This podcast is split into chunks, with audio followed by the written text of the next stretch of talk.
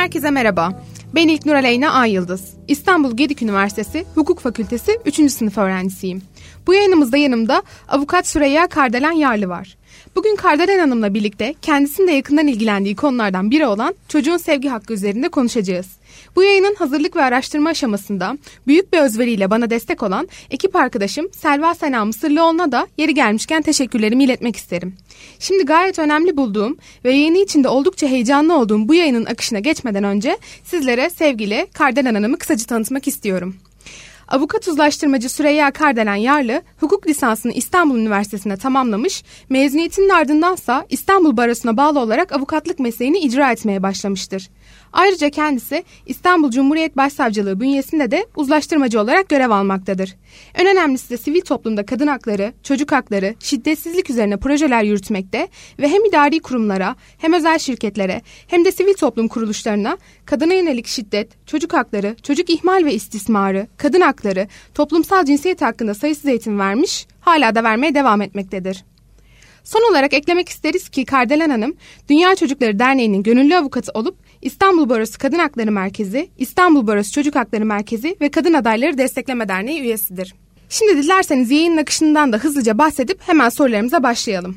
Göz ardı edilen hak, çocuğun sevgi hakkı başlıklı yayınımızda ilk olarak sevgi hakkını somutlaştırıp ardından sevgi hakkının hüküm altına alınmasını, bu hakkı korumak ve gerçekleştirmekle yükümlü olanları, son olarak da bu hakkın ihlali halinde karşılaşılacak yaptırımları ele alıp yayınımızı sonlandıracağız.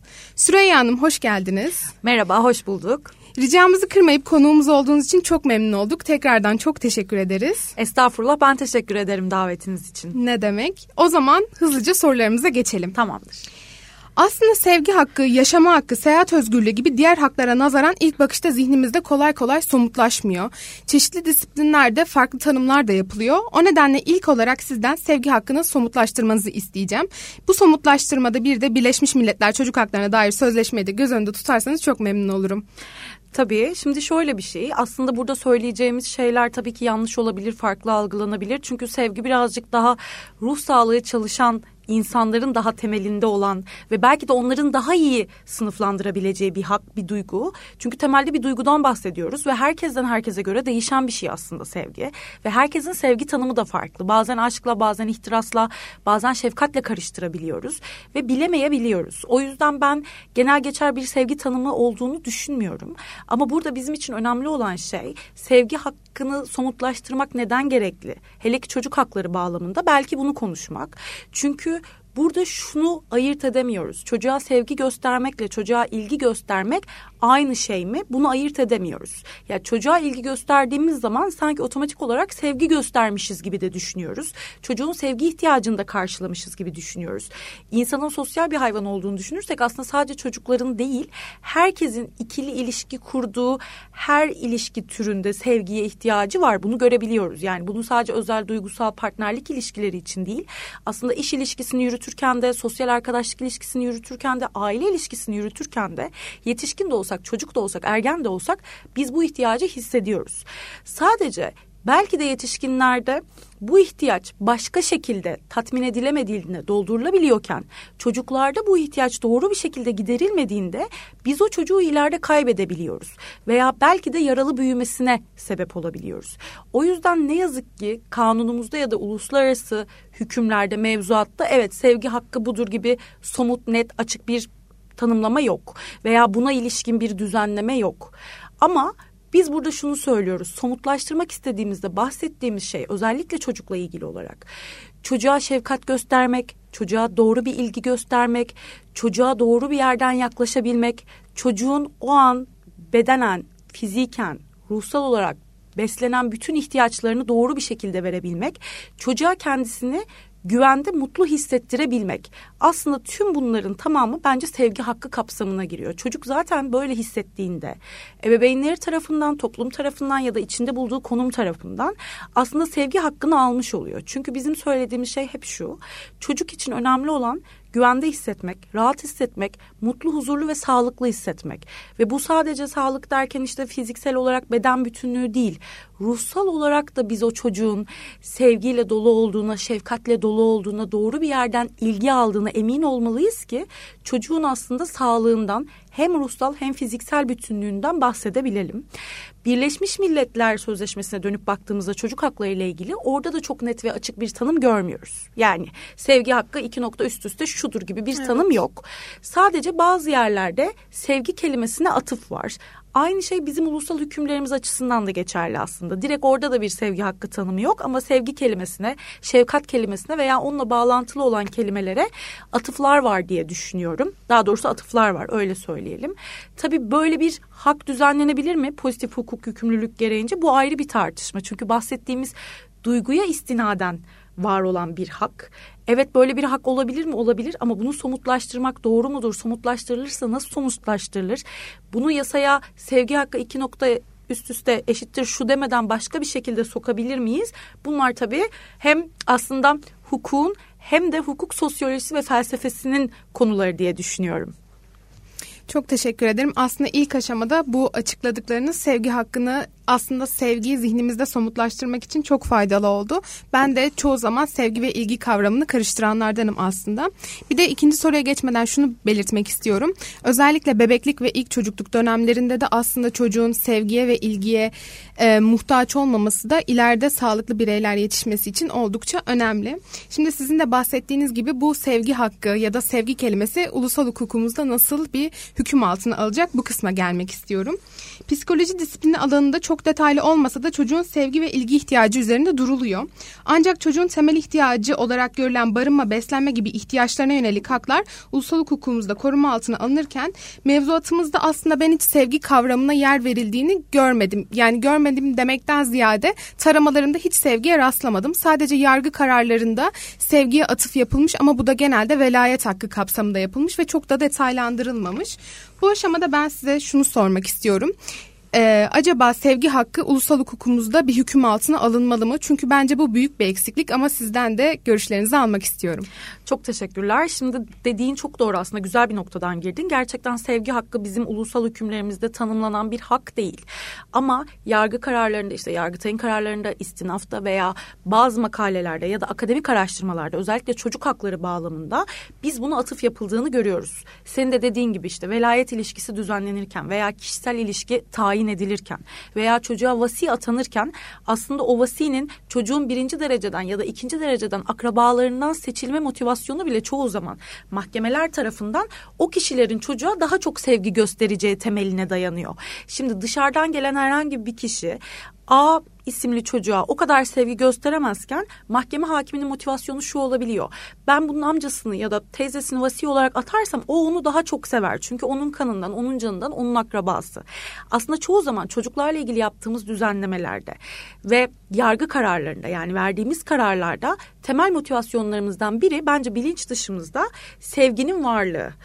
O insan o yetişkin o çocuğa sevgi gösterebiliyor mu veya bu sevgiyi doğru bir şekilde gösterebiliyor mu? Bu da bence çok önemli. Çünkü sevgiden ne anladığımıza bağlı. Ne yazık ki sevginin genel geçer bir tanımı olmadığı için bazı sevgilerin çok sağlıklı işlemediğini, e, bir takım ilişkilere zarar verdiğini, aslında belki orada bir sevginin değil, kıskançlık gibi, bağımlılık gibi farklı nitelendirilebilecek, daha zararlı olabilecek duyguların var olduğunu görebiliyoruz.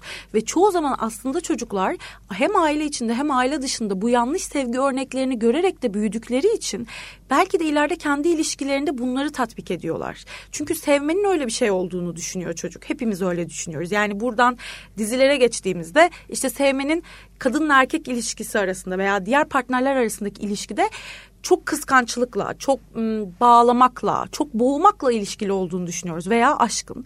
Çünkü öyle öğrenmiş, öyle tatbik etmişiz ve kendi ailemizde öyle görmüşüz. O yüzden aslında tabii ki burada bence öncelikli olarak yapılması gereken gerçekten doğru ve sağlıklı sevgi nasıl bir sevgi? İlişkilerde bunun boyutu aslında nasıl olmalı? Çocuğa sevgi gösterirken nelere dikkat etmeliyiz? Belki bunu konuşmak. Çünkü bir kanunla sevgi hakkı işte iki nokta üst üste şudur diyebilmenin diyebiliriz teknik olarak söylüyorum. Önünde hiçbir engel yok. Ama hukuken veya psikolojik altyapısında ben doğru bir şey olduğunu düşünmüyorum. Sadece şuna atıf yapmak daha mantıklı olabilir. İşte çocuğun e, aynı zamanda sevgi hakkının da olduğu unutulmamalı. Anne babanın bu hakkın altında yükümlülüğe girdiği unutulmamalı. Çocuğun sevgi hakkı egale edilmemeli. Çocuğun bu hakkına dikkat edilmeli gibi aslında geniş çerçeveli bir çizim yapıp içeriğindeki o sevgi hakkını pratikteki olaylarla toplumsal düzenlemelerle doldurmak veya önümüze gelen mevcut vakaya göre değerlendirmek daha doğru olabilir. Yani sevgi hakkı şudur demekten ziyade çocuğun sevgi hakkı da vardır. İşte bu hakkını ihlal eden anne baba ya da ebeveyn ya da vasi hakkında şu işlemler yapılır gibi bir düzenleme olması ve sevgi hakkının orada içeriğinin aslında geniş bırakılması, hakimin yorumuna ve olayın takdirine bırakılması, somut vakaya bırakılması daha doğru diye düşünüyorum. Çünkü dediğim gibi hepimizin sevgi anlayışı çok farklı. Bazen bir insanı severken bunu sadece çocuklar için değil, e, herkes için söylüyorum. Doğru sevdiğimizi düşünürken düşünüyoruz daha doğrusu ama o sevgiyle karşımızdaki insana veya kendimize zarar verebiliyor oluyoruz. O yüzden de ben sevgi hakkının çocuk için çok kıymetli bir hak olduğuna inanıyorum. Ama somut sevgi hakkı şudur gibi bir düzenleme yapılmaktan ziyade bunun geniş çerçeveli bırakılarak hakimlere, mahkemelere, yargılama süjelerine aslında bir takdir hakkı tanınması gerektiğini daha doğru olduğunu düşünüyorum. Teşekkür ederim. Bu açıklamalarınız aslında yeni sorulara da kapı açtı benim zihnimde. Şimdi siz aslında e, sevgi hakkının yükümlüsünün anne babalar, vasiler vesaire olmasından bahsettiniz. Acaba bunun tüm vatandaşların e, yükümlülüğü altında olacak bir düzenleme de yapılabilir mi? Yani aslında buna bir kapı aralanabilir mi? Aslında şöyle, şimdi buraya biraz hak savunuculuktan girmek istiyorum. Tabii. Genelde çocuk hakkı savunuculuğu yapa, yapılırken şöyle düşünüyor. İşte çocuk haklarını savunan insanlar kesinlikle çocukları çok severler. Çocukların her şeyine tahammül ederler. Çocuklar çok tatlı ve minnoş şeylerdir. O yüzden çocuk hakları savunulur gibi bir bakış açısı var. Bunu alanda çalışan aktivistler açısından da söylüyorum ama şimdi buradan hak savunuculuktan ve çocuk hukukundan baktığımızda aslında bizim bir şeyin hakkını savunabilmemiz için bu doğa olabilir, başka türlü bir canlı olabilir, insan olabilir. O şeyi illa seviyor olmamıza gerek yok. Temel olarak bizim hukukçular anlamında söylediğimiz şey hak savunuculuk. O şeyi sevip sevmemekten öte o şey bir zarara uğradığında, mağdur edildiğinde veya hakkı yendiğinde onun arkasında veya yanında durabilmek. Sempati duyarız, duymayız, severiz, sevmeyiz, onunla aynı görüşü paylaşırız, paylaşmayız. Bu çok ayrı bir şey. Şimdi ben çocuk hakları ve çocuk hukuku açısından da aynı şeyi düşünüyorum. Aslında hak savunuculuğuna ve çocuk hukukuna bence doğru yerden bakanlar şöyle düşünüyor. Ben çocukları sevmiyor da olabilirim. Ama bu çocukların hakkını savunmak için ya da çocuk hakkı savunucusu olmak için bana bir engel değil. O yüzden ben şuna çok inanmıyorum. Herkes çocukları sevmek zorunda. Tüm vatandaşlar çocukları sevmek zorunda. Ya da devlet çocukları sevmek zorunda. Aslında bence hiçbir süje, obje, nesne, kurum, insan bir şeyi sevmek zorunda değil. Ama toplum yaşamını ilerletebilmek için ve beraber huzur içerisinde özgürce yaşayabilmek için o canlının sınırlarına, haklarına, yükümlülüklerine saygı duymak zorunda ve varoluşunu düzgün bir şekilde yaşayabilmek için tırnak içinde derken buradaki düzgün özgür anlamında kullanıyorum. Onu desteklemek zorunda. O yüzden ben çocuk sevmiyorum diyen insanlar bana garip, itici, tuhaf gelmiyor. Yine aynı şekilde ben çocuk yapmak istemiyorum diyen kadınlar öyle gelmiyor. Anne olmayı çok içgüdüsel aynı şekilde bulmuyorum. Çocuğunu sevmeyen anneler, çocuğundan nefret eden anneler veya çocuğuna zarar veren anneler bana yine çok garip gelmiyor. Sadece anneler üzerinden götürmeyelim. Çocuğa bakım yükümlülüğü veren ve bunu ihlal eden insanlar da bana garip gelmiyor. Çünkü herkes çocukları sevecek, muhteşem bir ilgi hissedecek veya doğuştan anne baba olacak diye bir şey yok. Hakikaten sevmeyebiliriz, hoşlanmayabiliriz, sempati hissetmeyebiliriz. Gittiğimiz bir yerde çocuğun olmasını, olmamasını isteyebiliriz. Ama bu bir çocuğun başına bir şey geldiğinde kapıyı çarpıp gideceğimiz anlamına gelmez. O yüzden ben herkesin çocukları sevmesi gerektiğini veya böyle bir yükümlülük olması gerektiğine inanmıyorum. Sadece şunu düşünüyorum. Dünyaya eğer bir çocuk getireceksek, böyle büyük bir sorumluluğun altına giriyorsak tabii ki çocuk seviyor olmamız gerektiğini düşünüyorum. Ama bazen kendi çocuğumuzdan veya çok sevdiğimiz bir çocuktan bıkmak da, onu iki dakika yanımızda görmemek istemek de, üç gün annemize bırakıp eşimizle ya da partnerimizle tatile gitmek de çocuğu sevmemek değil. O yüzden ben çocuk sevgisiyle ilgili genel olarak bütün toplumlarda bilhassa başta kadınlar olmak üzere çok büyük bir baskı oluştuğunu düşünüyorum. Hele ki çocuğu olan kadınlarla ilgili. Yani sanki bu kadınlar çocuğuna bir kerecik bağırdığında veya iki dakika ilgilenmediğinde veya üç gün annesine bırakıp gittiğinde aslında çocuğu sevmiyorlarmış gibi algılanması tamamen bir toplumsal cinsiyet eşitsizliğinden gelen bir ataerkil yargı. Aynı yargıyı ne yazık ki babalarla ilgili veya diğer bakım veren ebeveynlerle bakım verme yükümlüsüyle ilgili konuşmuyoruz ve düşünmüyoruz. O yüzden aslında her şeyi anne üzerinden götürmek de doğru bir şey değil. Tabii ki de e, ebeveynin ya da bakım veren yükümlünün olmadığı yerde devlet olmak zorunda. Sosyal bir hukuk devleti gereği. Ama bu devletin illa çocuk seveceği anlamına gelmez. Benim için bir devlet kurumlarıyla çocuk sevmese bile çocuk dostu alanlar yaratıyorsa, çocuk dostu şehirler yaratıyorsa, çocuk odaklı politikalar üretiyorsa, çocuk haklarına saygı duyuyor ve bunu geliştiriyorsa sevmemesine çok okeyim. Ama hem sevmeyip hem de bütün bunların önüne set koyuyorsa o zaman bir sıkıntı var demektir. Yani o yüzden temel şey bence burada çocuğu herkes sevmek zorunda değil. Sevmeyen sevmeyebilir ama çocuğun hakkını herkes saygı duymak zorunda. Yetişirken, büyürken sağlıklı, mutlu, güzel, güvenli, huzurlu bir çevrede yetişmesine herkes destek olmak zorunda. Çünkü ben de bir çocuğu anne babanın değil aslında eski usul bir köyün büyüttüğünü düşünenlerdenim. Yani eski ilk toplumlarda çocuk nasıl sadece çocuğu doğuran kadına ya da adama ait değil, o kabilenin hepsine aitken, çocuğun yaptığı bir yanlışla ilgili eski ilk avcı toplayıcı toplumda bütün kabile yargılanıyorken aslında aynı şeyi düşünüyorum. Yani bir çocuk bir yerde tırnak içinde söylüyorum bize göre yanlış yaptığında aslında biz yanlış yapıyor oluyoruz toplum olarak. Çünkü çocuk bize onun işaretini veriyor zaten. Demek ki biz daha önce verdiği işaretleri görmemişiz ki olay bu noktalara gelebilmiş. O yüzden hayır bence herkes çocukları sevmek zorunda değil. Devlet böyle bir düzenleme yapmak zorunda da değil. Ama herkes çocuğa saygı duymak zorunda. Çocuk olduğu için değil, birey olduğu için aslında bu sevgi hakkından yola çıkarak çok güzel yerlere temas ettiniz ve değinilmesi gereken yerlerde bunlar. Aynı şekilde ben de kendi haklarını savunamayan ya da bir hakkını aramak için gidip Anayasa Mahkemesi'ne ya da Avrupa İnsan Hakları Mahkemesi'ne ya da herhangi bir kurum ve kuruluşa başvuramayan çocukların haklarının tam da bu nedenle sizin bahsettiğiniz nedenlerle savunulması gerektiğini düşünüyorum. Ben de aslında tam şuraya gelecektim. Siz de devletten bahsettiğiniz sosyal devlet politikalarından vesaire. Ben şunu sormak istiyordum. Devlet tüzel kişiliği sevgiyi nasıl gerçekleştirecek? Organları aracılığıyla mı yoksa kimsesiz çocukların sevgisiz kalmamaları için çözümler ve politikalar üreterek mi? Aslında burada önemli olan nokta annesi babası olmayan ya da hiçbir velisi vasisi olmayan, yakını olmayan çocuklardan hareketle. Aslında şöyle, şimdi tabii ki ben ikinci seçeneği onaylayanlardanım. Zaten bunun aslında en büyük göstergelerinden biri Çocuk Esirgeme Kurumu'nun adının çok uzun zaman önce değiştirilerek e, kurum bakımı, bakanlık, aile bakanlığı e, koruması altında olan çocuklar için çocuk sevgi evlerine dönüştürülmüş olması ve Çocuk Esirgeme Kurumu'nun çocuk sevgi evleri adıyla artık anılıyor olması resmi olarak bence bu bir yerde az da olsa bir farkındalığımız olduğunu gösteriyor. Yani ismi Çocuk Esirgeme Kurumu'ndan çocuk sevgi evine getirmek bence çok kıymetli bir şey. Tabii ki orada biraz içerik de değişti. Yani 5-6 çocuk bir ev ortamında başlarında işte bir sosyal hizmet uzmanı ve resmi yetkili bakanlığa bağlı olarak o evler ifşa edilmeden yaşamaya çalışıyorlar. Buradaki temel mantık çocuklar ev ortamını görsün, çok kalabalık olmasın, o sosyal hizmet uzmanı ya da sosyal çalışmacı çocuklarla ilgilenebilsin, çocuk o ebeveyn yakınlığını da alabilsin.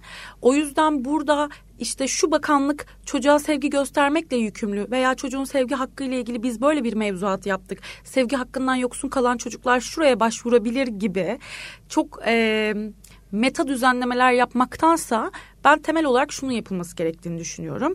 İnsanlara eğitim vermek, insanları bilinçlendirmek ve topluma bu konuyla ilgili belki kamu spotları yaymak. Yani şu, çocuk kimdir? Çocuk kime denir? Çocuk hakları nelerdir? Çocuğa herhangi bir şiddet veya suç işlendiğinde çocuğun yakını olmasa dahi bunu gören bir vatandaş bildirmekle yükümlü müdür? Bildirmekle yükümlüyse nereye bildirmelidir?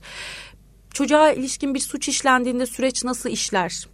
Çocukla ilgili biri destek almak istediğinde maddi ya da manevi hiç fark etmez. Devletin hangi kurumlarına başvurabilir? Çocuk refakatsiz kaldığında anne babası ya da ebeveyni olmadığında bu çocuklar hangi koşullar altında devlet koruması altına alınır ve orada nasıl bir hayat yaşarlar. Buna dair toplumun bilinçlenmesi. Aslında zaten toplum bunları bildiği zaman genel olarak çocuklarla birlikte daha fazla etkileşim sağlama halinde oluyor.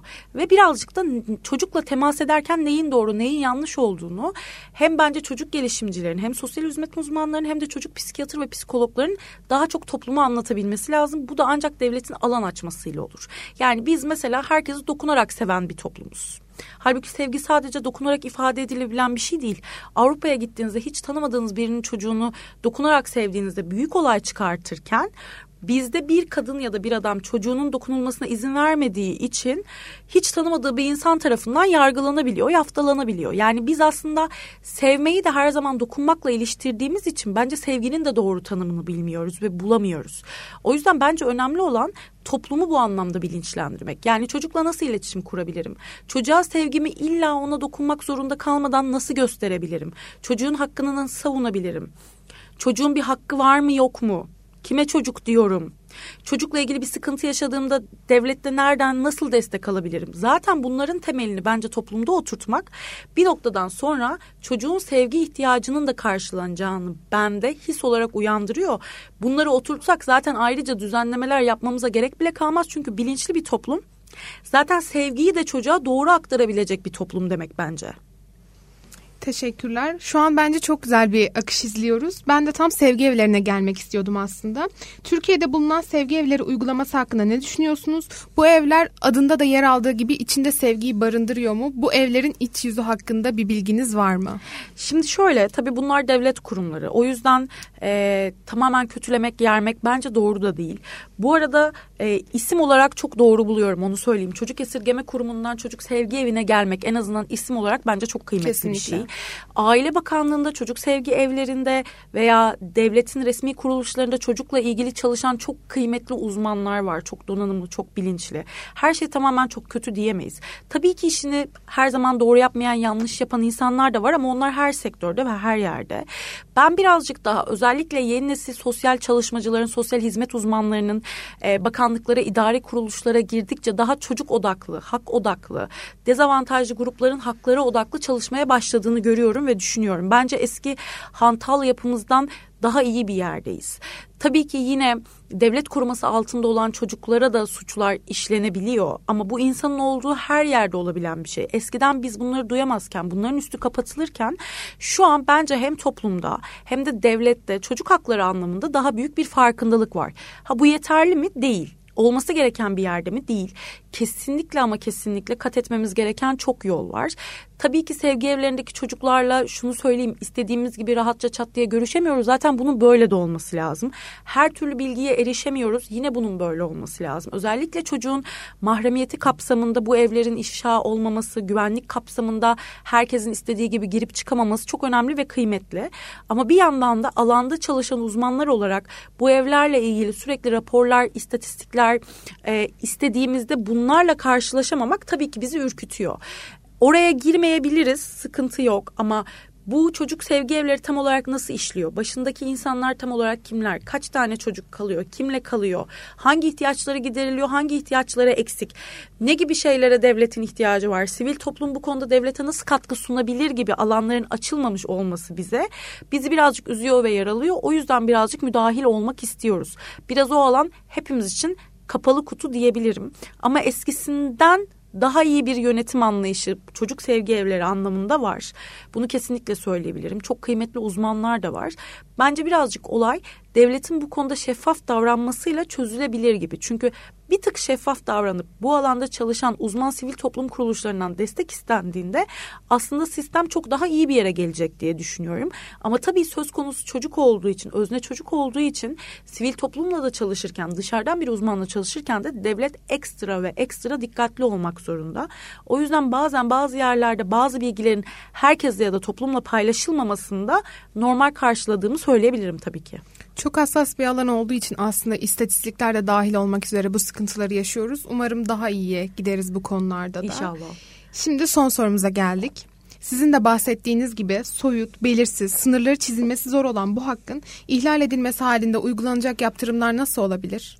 Şimdi şöyle aslında sevgi hakkı ihlal edildiğinde şu yaptırım var gibi bir şey diyemiyoruz tabii ki ama çocuğun sevgi hakkı kapsamının hangi e, suçlara işaret ettiğini düşündüğümüzde şunu söyleyebiliriz. Çocuğa karşı işlenen bütün suçlarda aslında biz çocuğun sevgi hakkının ihlal edildiğini zaten doğal olarak varsayıyoruz. Bu cinsel istismar olabilir, fiziksel darp olabilir, psikolojik şiddet olabilir, ekonomik şiddet olabilir. Yani çocuğu çalıştırma olabilir, çocuğu göçe zorlama olabilir, bir savaş mağduru olarak çocuğu mağdur etmek olabilir. Tüm bunlarda aslında çocuk zaten otomatik olarak bir suç mağduru olduğu için sevgi hakkından da mahrum kalıyor oluyor. Ama bu her zaman somut bir şey yaparak olmayabilir. Çocuğa gerekli ilgiyi göstermemek, şefkati göstermemek, sabrı göstermemek, onu eğitim hakkından mahrum bırakmak da aslında bence sevgi hakkının ihlalidir. Aynı şekilde işte bizde düzen bizim e, kanunlarımızda düzenlenen çocuğa karşı kötü muamele. Şimdi kötü muamele eşittir şu gibi bir tanım yok. Ama kötü muamelenin içine her şey girebiliyor. Psikolojik şiddet de giriyor, cinsel şiddet de giriyor, siber zorbalık da giriyor çocuğa karşı, fiziksel şiddet girebiliyor, cinsel şiddet her şeye girebiliyor veya da ihmal de girebiliyor. Yani çocuğu ihmal etmek de verilmesi gereken ihtiyaçlarını doğru bir şekilde vermemek, çocukla ilgilenmemek, o sabrı, şefkati, sevgiyi doğru bir yerden göstermemek de aslında çocuğun sevgi hakkının ihlaline girebiliyor ki zaten genelde boşanma davalarında velayet tartışılırken birazcık bunun üzerinden de tartışılıyor. Oradaki temel argüman da şu. Zaten anneler çocukları babalardan daha çok sever. Genelde o yüzden annelere verelim. Evet. Belki doğru olabilir bilmiyorum. Benim alanım değil onu ruhsal olarak değerlendirmek. Ama çocuğunu sevmeyen annelerin de var olduğu bir dünyayı kabul ederek aslında bazı yargı pratiklerimizi ve e, ön yargılarımızı değiştirmek gerek diye düşünüyorum. Bu yüzden çocuğun sevgi hakkına dair bir düzenleme yok. O yüzden zaten bunun bir karşılığı yok demek yerine çocuğun ihmal edilmesi bile, çocuğun farklı şekillerde istismar edilmesi bile, aile hukukundan doğan bir takım yükümlülüklerin çocuğa karşı yerine getirilmemesi bile çocuğa karşı bir istismar suçunu veya bir ihmal suçunu veya çocuğa karşı bir kötü muameleyi oluşturur ve devletin bu konudaki denetim mekanizmalarını daha sıkı çalıştırması gerekir diye düşünüyorum. Bununla ilgili söyleyebileceklerim bu kadar herhalde. Teşekkür ederim. Az önce belirttiğimiz gibi sorularımızın sonuna geldik aslında. Sizin eklemek istediğiniz bir şey var mı Kardelen Hanım? Ee, aslında şunu ekleyebilirim. Dediğim gibi benim için temel hak savunuculuk birine bir şeyi sevmekle başlamıyor.